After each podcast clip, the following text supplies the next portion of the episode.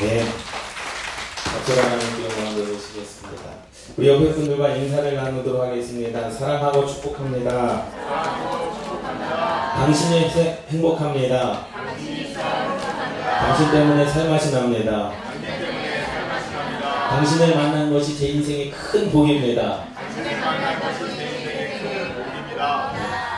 말로만 하는 게 아닙니다. 아멘. 할렐루야. 네, 사랑하고 축복합니다. 아멘. 예, 오늘 찬양, 아, 이 땅에 성령의 불 어, 내려주셔서 예, 참 은혜가 됐습니다. 아, 우리 교회 가운데도 성령의 역사가 날마다 더하여지는 은혜가 있기를 주님의 이름으로 축원합니다. 아, 오늘 말씀은 은혜 위에 은혜로라 라는 말씀의 제목으로 함께 선포하도록 하겠습니다. 요한복음 2장 1절에서 12절 말씀은 제가 강단에서 주일 낮 설교만 세 번째, 오늘로서 세 번째 하는 설교죠. 아, 근데 오늘은 좀 다른 음, 측면에서 은혜를 아, 선포하도록 하겠습니다. 사실 어떤 분들이 이야기를 내가 예수 그리스도를 처음 믿었는데 어디서부터 성경을 읽어야 됩니까? 라고 한다면 물론 창세기부터 요한계시록까지 읽으면 좋겠죠. 근데 사실 창세기부터 요한계시록까지 읽는다는 것 자체가 참 힘듭니다. 힘들어요. 그러니까 성령님께서 읽게 하시고 쭉 이끌어 가시면 하룻밤이라도 이틀밤이라도 읽죠. 그러니까 어떤 분들이 고백하지 않습니까? 내가 주님을 만나고 성경을 읽었는데 2박 3일 동안 내가 자지 않고 읽었다. 그것은 내가 읽은 것이 아니라 성령께서 읽게 하셨기 때문에 가능한 것이죠. 내 의지로서는요, 그것을 읽으려고 해도 읽을 수가 없습니다. 그렇지 않습니까? 우리가 뭐 하루에 몇 장씩 이렇게 계획을 해놓고 읽으면 다 읽을 수 있을지 몰라도 하루아침에 그것을 다 읽어나가고 2박 3일 동안 잠도 자지 않고 읽는다라고 하는 것은 진짜 성령님께서 읽게 하시지 않으면 우리가 그것을 읽을 수 없거든요. 그런데 아, 하나님의 말씀을 읽고 싶은데 무엇을 읽어야 되겠습니까? 라고 질문을 하면 저는 요한복음이라고 그렇게 말씀을 드립니다. 이 요한복음은요, 요한계시록 창세기부터 요한계시록의 말씀을 축약해 놓은 말씀입니다. 거기에 천지를 창조하신 하나님이 계시고요. 구원하신 예수 그리스도 계시고요. 영원 끝날까지 하시는 성령님이 계시고요. 또 요한계시록에 앞으로 이루어질 일에 대한 모든 말씀들이 요한계시록에 다 함축되어져 있기 때문에 아, 요한복음에 함축되어져 있기 때문에 이 요한복음은 정말로 복음 중에 복음이다라고 할 수 있는 귀한 말씀임을 깨닫습니다. 그 다른 복음이 뭐 연약하다 그러한 말씀이 아니죠. 예를 들어서 이거죠. 마태복음, 마가복음, 누가복음, 요한복음 이 사복음서라고 이야기를 하는데 마태복음과 마가복음과 누가복음이 사건을 다뤘다라고 한다면 예를 들어서 오병이어로 5천 명을 먹였다. 마태복음에도 말씀하죠. 마가복음에도 말씀합니다. 누가복음에도 말씀합니다. 사건들을 중심으로 이야기를 했다면 요한복음은 좀 다릅니다. 왜 주님께서 오병이어로 5천 명을 먹이셨느냐라는 거예요. 제가 4천 명이라고 그랬습니까? 5천 명이라고 그랬죠. 예. 명수가 중요합니까? 많이 먹었다는 게 중요한 거죠. 예. 예. 그런데 요한복음에는 좀 다르게 말합니다. 왜 오병이어로 그 수많은 사람들을 먹였느냐라는 그 이유에 대해서 말씀하고 있는데 그 이유는 뭐냐? 함께 따라 하시겠습니다. 내가 생명의, 생명의 떡이다. 떡이다. 믿습니까? 마태복음, 마가복음, 누가복음에서는 그 말씀을 하고 있지 않지만 요한복음에서만 주님께서 나는 양의 문이다. 나는 너희들의 길이다. 나는 너희들의 진리다. 나는 너희들의 생명이다. 나는 너희들의 생수다. 영원히 말이지 아니하는 생수를 내가 주리라. 그것이 곧 나다. 라고 메시아다라고 예수님께서 말씀하고 계시는 거거든요. 그래서 마태복음, 마가복음, 누가복음은 사건들을 다루고 있습니다. 이러한 사건이 있었고, 이러한 사건이 있었고, 이러한 기적과 이러한 이적을 베푸셨다. 베푸셨다. 근데 요한복음은 다릅니다. 왜 주님께서 그러한 사건을 이루셨는지, 그 의미가 무엇인지, 왜 그리스도를 믿어야 되는지, 왜 교회를 다녀야 되는지에 대한 모든 말씀들이 이 요한복음에 기록되어져 있다라는 사실이죠. 그래서 뭐첫 번째 기적, 예수님께서 행하신 첫 번째 기적, 그 기적을 통해서 그 기적부터 시작해서 일곱 가지 대표적인 요한복음에 나와 있는 일곱 가지 대표적인 그 기적들은 내가 예수 그리스도다라는 것을 말씀해주고 있음을 믿습니다. 내가 메시아다, 내가 하나님이다, 내가 생명이다. 너희들이 생각하는 모든 인간의 문제, 초월할 수 없는 모든 인간의 문제를 내가 해결한다라고 예수님께서 말씀하고 계시는 줄 믿습니다.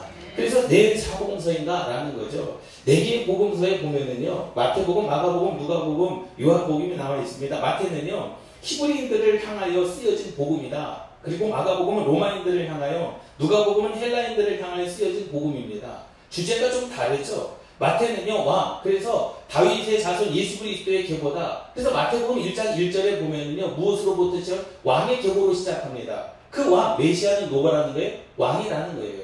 근데 누가복음에는요, 예, 그 예수님의 계보가 적혀 있지 않습니다. 왜? 마가복음은 종으로서 오신 예수 그리스도를 말씀하고 있기 때문에 종은 무엇이 필요가 없습니까? 종보가 필요 없어요. 그냥 종은 이 땅에 나신 그냥 종으로서 이 땅에 오셨다라는 거죠. 누가복음 이 누가복음은 인간으로 오셨다라는 겁니다. 예수 그리스도가 이 땅에 오셨는데 인간으로 오셨다라는 거예요. 근데 요한복음은 좀 다릅니다. 요한복음은 하나님의 아들이라는 거죠. 나를 본 자가 하나님을 본 거고 나를 만난 자가 하나님을 만난 자다. 내가 하나님께서 보내신 하나님의 아들이다. 내가 길이다 진리다 생명이다. 나로 말미암 졌거나 아버지께로 올 자가 없고 내가 너희들에게 영원히 오랜 마르지 아니하는 생수를 줄 것이고 내가 너희의 생명의 떡이다 라고 말씀하고 있음을 깨달으시기 바랍니다. 그 마태복음, 마가복음, 누가복음은 과거, 현재, 미래에 대해서 이야기하지만 요한복음은요 영원하신 하나님을 말씀하고 있는 겁니다. 그래서 마태 어, 창세기 1장 1절에 보면 태초에 하나님이 천지를 창조하시니라 그 태초와 요한복음 1장 1절의 말씀에 태초에 말씀이 계시니라 그 말씀이 하나님과 함께 계셨으니 그 말씀은 곧 하나님이시다라고 하는 그 태초는요 다른 태초입니다. 창세기 1장 1절의 태초는 어떠한 태초입니까? 역사의 시작을 의미하는 태초라는 거죠. 지구가 하나님께서 창조하신 그 태초라는 말입니다. 시간적인 시작을 이야기를 하는 거예요. 그런데 요한복음 1장 1절의 말씀에 나오는 태초에 말씀이 계시니라고 하는 그 태초는 이 시간이 있기 오래 전부터 영원 전의 시간을 말씀하고 있음을 깨달으시기 바랍니다. 할렐루야. 그러니까 창세기 1장 1절은 이제 역사가 시작되는 시간을 말하는 거예요. 시간이 시작됐다는 거죠. 요한복음 1장 1절 말씀은 그 전부터 역사가 시작되기 이전의 태초, 영원 전부터 계신 그 하나님을 말씀하고 있음을 깨달으시기 바랍니다. 그래서 이 요한복음은요, 그리스도를 향한 메시지라는 거죠. 이렇게 살아야 된다라는 겁니다. 그래서 성령님 말씀, 그래서 그리스도를 향하여 복음을 전하는데 어떻게 전합니까? 그리스도를 향하여 복음을 전하는데 하나님의 아들이다. 그러면 너희들이 뭐가 돼야 된다는 거예요? 증인이 돼야 된다라는 사실입니다. 그리고 또 사복음서에 나타난 진리의 구속사는 뭐냐면 어, 마태복음, 마가복음, 누가복음은요 갈릴리와 가버나움을 무대로 합니다. 인성을 강조하죠. 이 땅 가운데 오신 사람으로 오신 예수 그리스도를 강조합니다. 그래서 마태복음과 마가복음, 누가복음은요 모든 무대, 성경에 기록된 모든 무대, 어들을 중심으로 갈릴리와 가버나움을 무대로 중심으로 하지만 요한복음은요 예루살렘을 중심으로 합니다. 유대 땅 예루살렘을 중심으로 성경이 기록되어졌고 그곳에서 선포하시고 그곳에서 말씀하시고 영적인 복음이다. 신속성, 하나님의 그 속성을 이야기하고 있음을 깨달으시기 바랍니다. 그렇기 때문에 이 요한복음은요, 영적인 복음이다라고도 말씀하고 있는 거죠. 뭐 영적인 복음만 필요하다. 그것을 말씀을 드리는 게 아니에요. 왕의 복음도 필요하죠. 종의 복음도 필요합니다. 인자의 복음도 필요합니다. 왜? 그 예수님께서 이 땅 가운데 다윗의 자손 왕으로 오셨기 때문에 그렇기 때문에 왕도 필요한 거죠. 또 종으로 오셨습니다. 사람의 종으로 이 땅 가운데 오시지 않았습니까? 하나님의 종으로 이 땅 가운데 오셨습니까? 우리도 그것을 알아야 되는 겁니다. 그리고 인자로 이 땅 가운데 오신 줄 믿습니다. 저와 여러분들은 똑같은 육신을 입어 이 땅 가운데 오신 줄 믿습니다. 그래서 40일 금식한 이후에 주님께서 말씀하신 것이 내가 죽이다, 내가 배고프다. 왜? 인간의 육신으로 몸으로 오셨기 때문에 40일 금식 기도하면 우리가 생각할 때 그렇지 않습니까? 주님이시라면 뭐 1년을 금식해도 배고프지 않으실 텐데 왜 주님이십니까? 천지를 창조하신 분이십니까? 말씀으로서 어, 없는 것도 있게 하시는 분인데 뭐 그까짓 거뭐 1년 굶는다고 배고프겠어? 라고 말할 수 있지만 철저하게 인간의 모습으로 오셨기 때문에 배고플 수밖에 없었다는 거죠. 우리처럼 피곤할 수 있고 우리처럼 솔직히 마음 가운데 소원함도 있었을 것이다라는 거죠.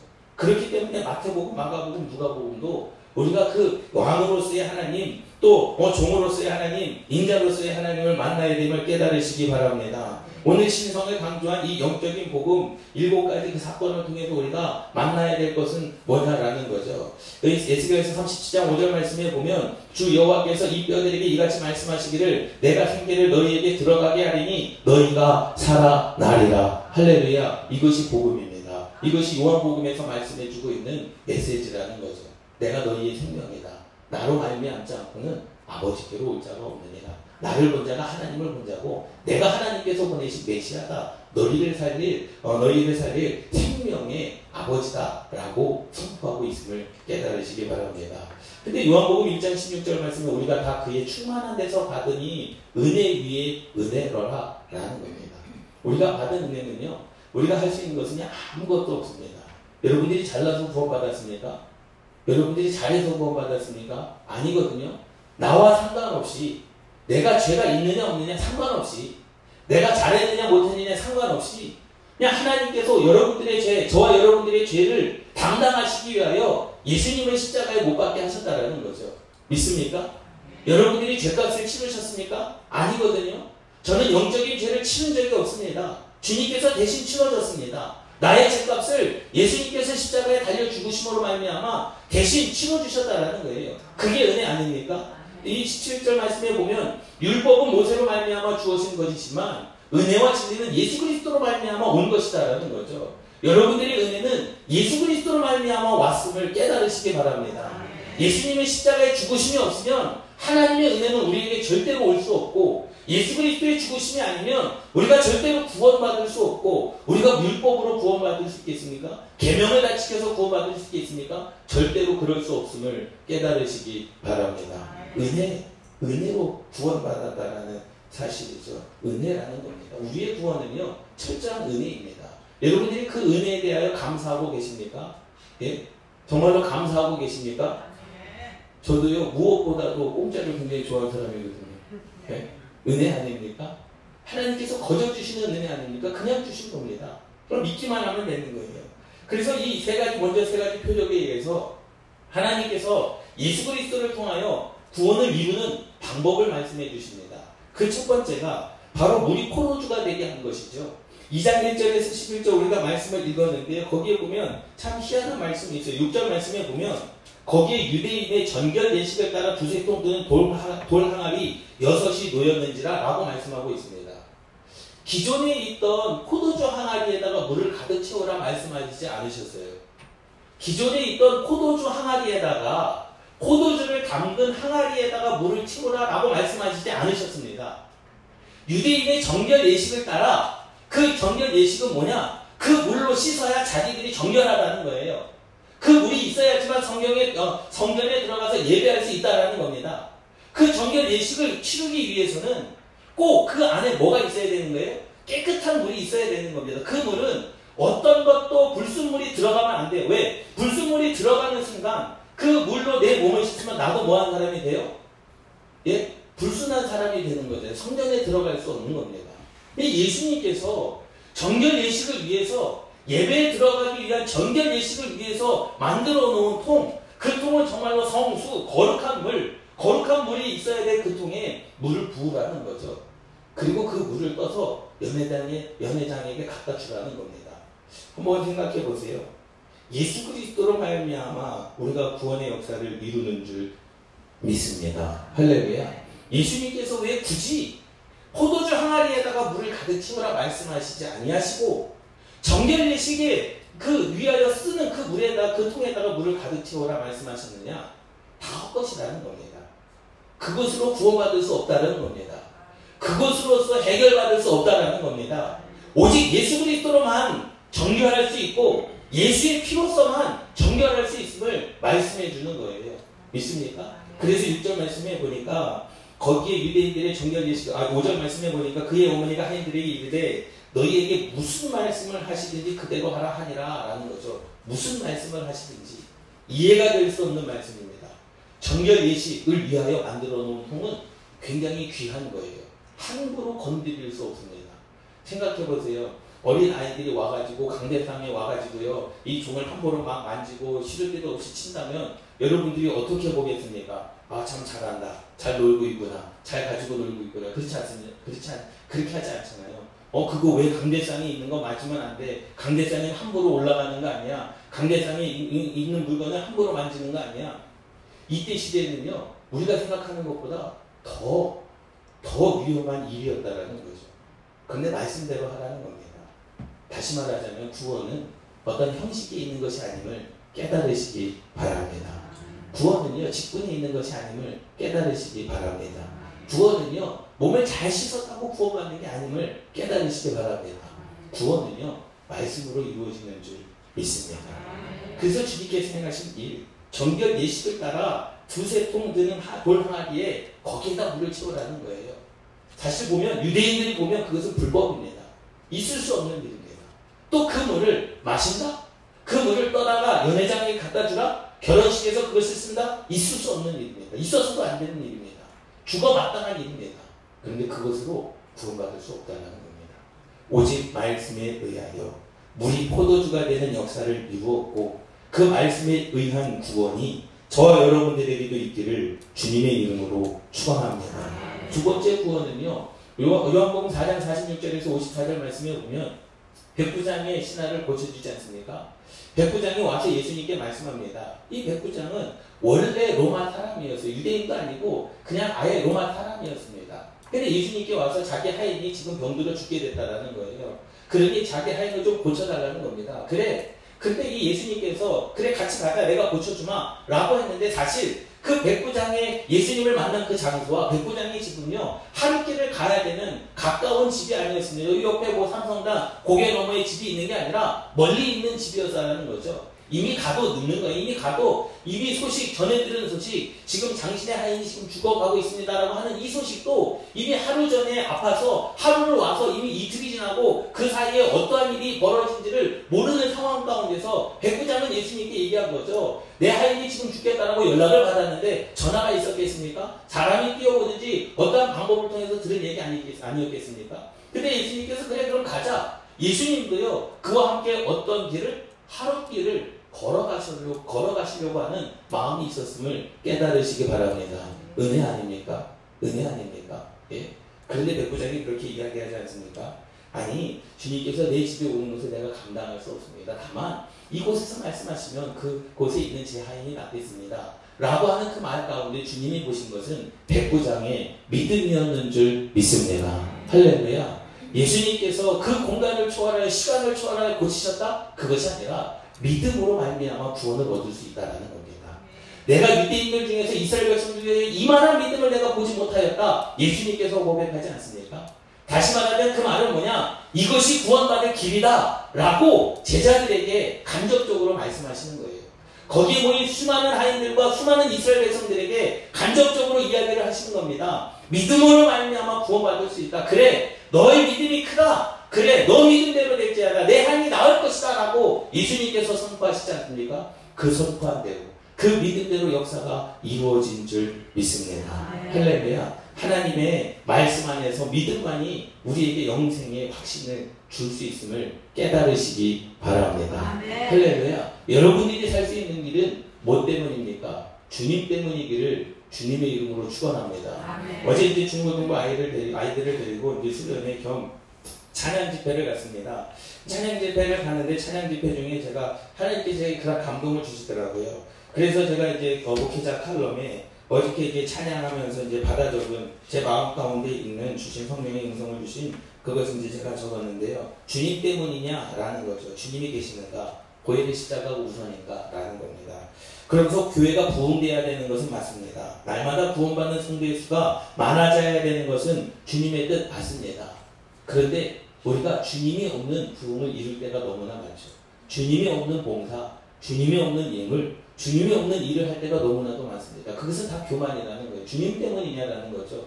늘 스스로에게 저에게도 아, 늘 어떠한 일을 할 때 주님 때문이냐라고 하는 그 질문을 스스로에게 하는 거죠. 강단에 설 때도 주님 때문이냐? 목사이기 때문에 쓰는 것이 아니라 주님 때문에 서야 이 강단이 은혜가 있는 거 아니겠습니까? 여러분들이 예배를 드리는 것도 장로이기 때문에 권사이기 때문에 집사이기 때문에 예배를 드립니까? 그것은 다 예배가 아니라는 거죠.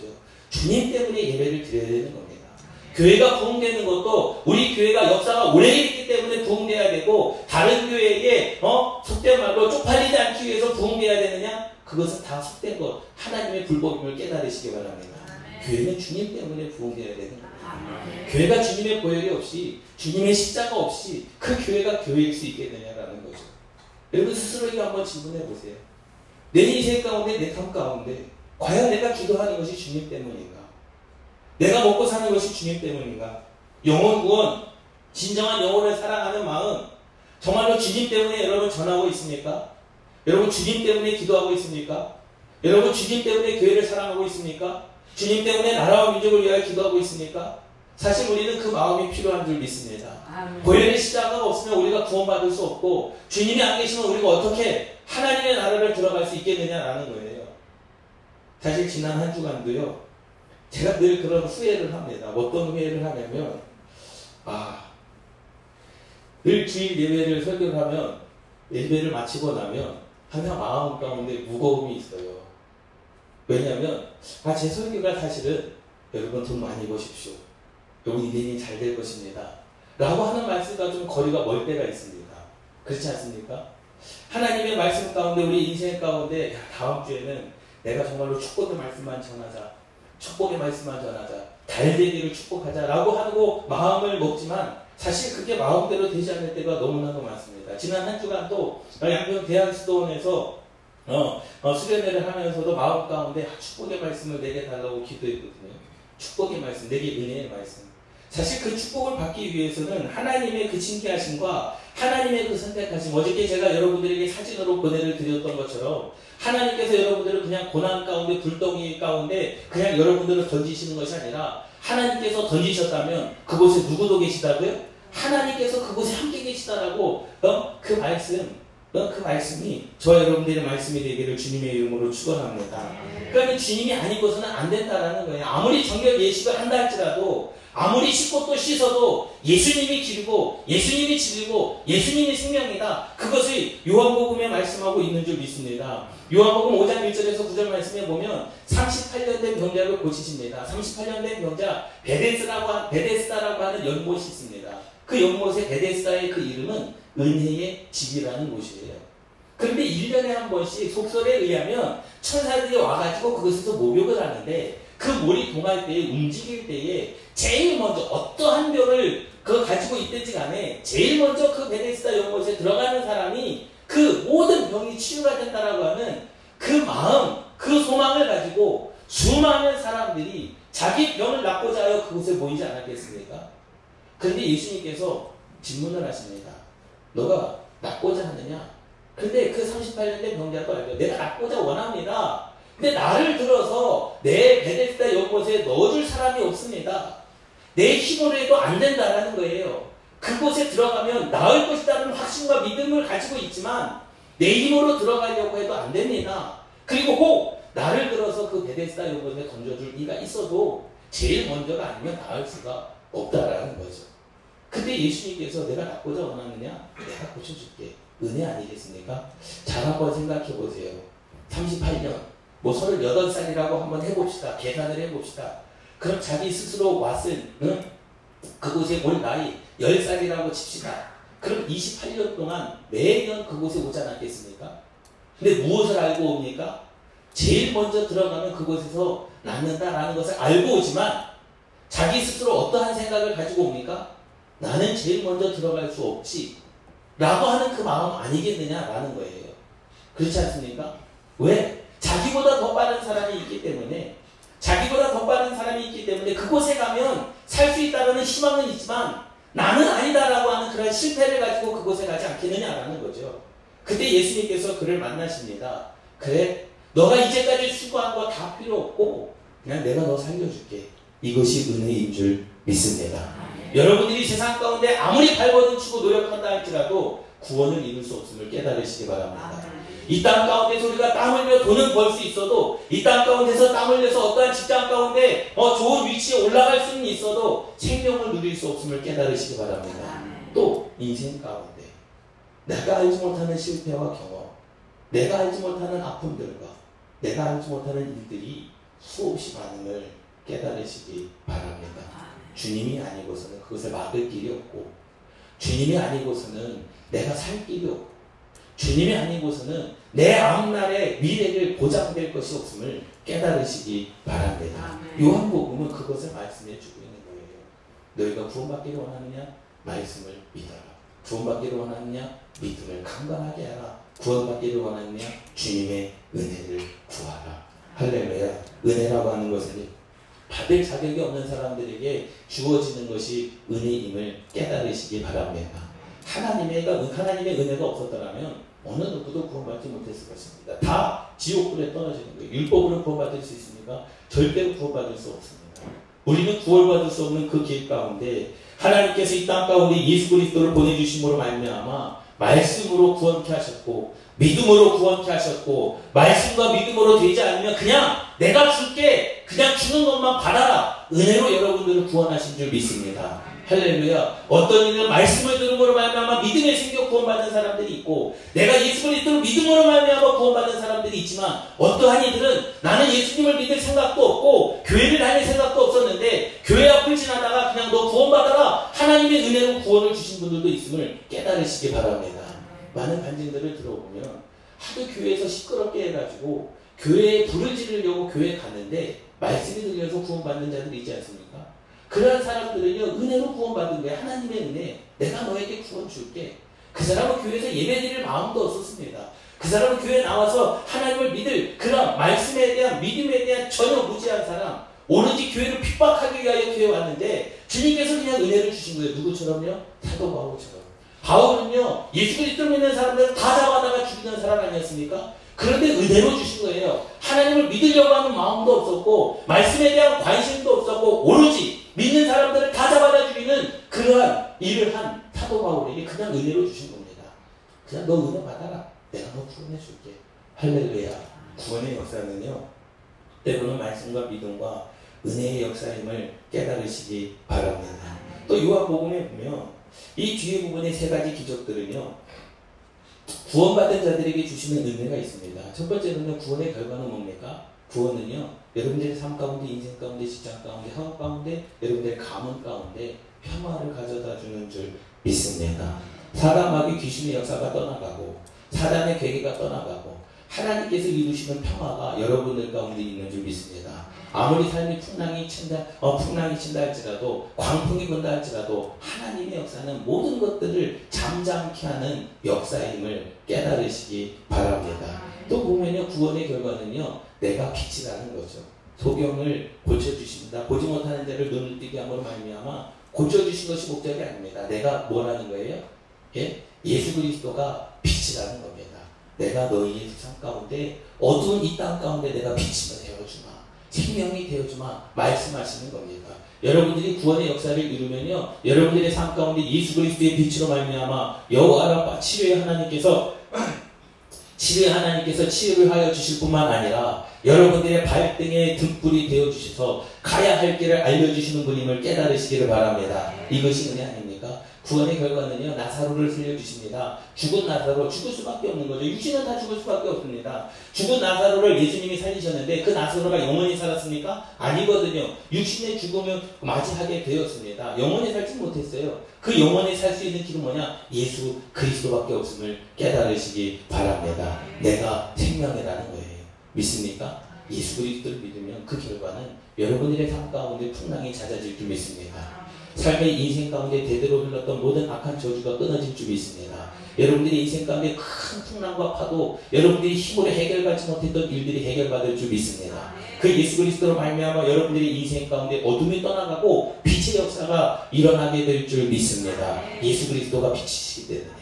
그리고 여러분들의 인생 가운데 이제 구원의 역사, 이제 사가망의 흠망의 공생 우리가 영, 아, 죄의 종이 되지 아니하고 성령의 종, 성령의 하나님의 자녀가 되었음을 선포하시기를 주님의 이름으로 축원합니다. 이것이 주님께서 우리에게 주신 말씀이라는 거죠. 이것이 바로 요한복음의 말씀입니다.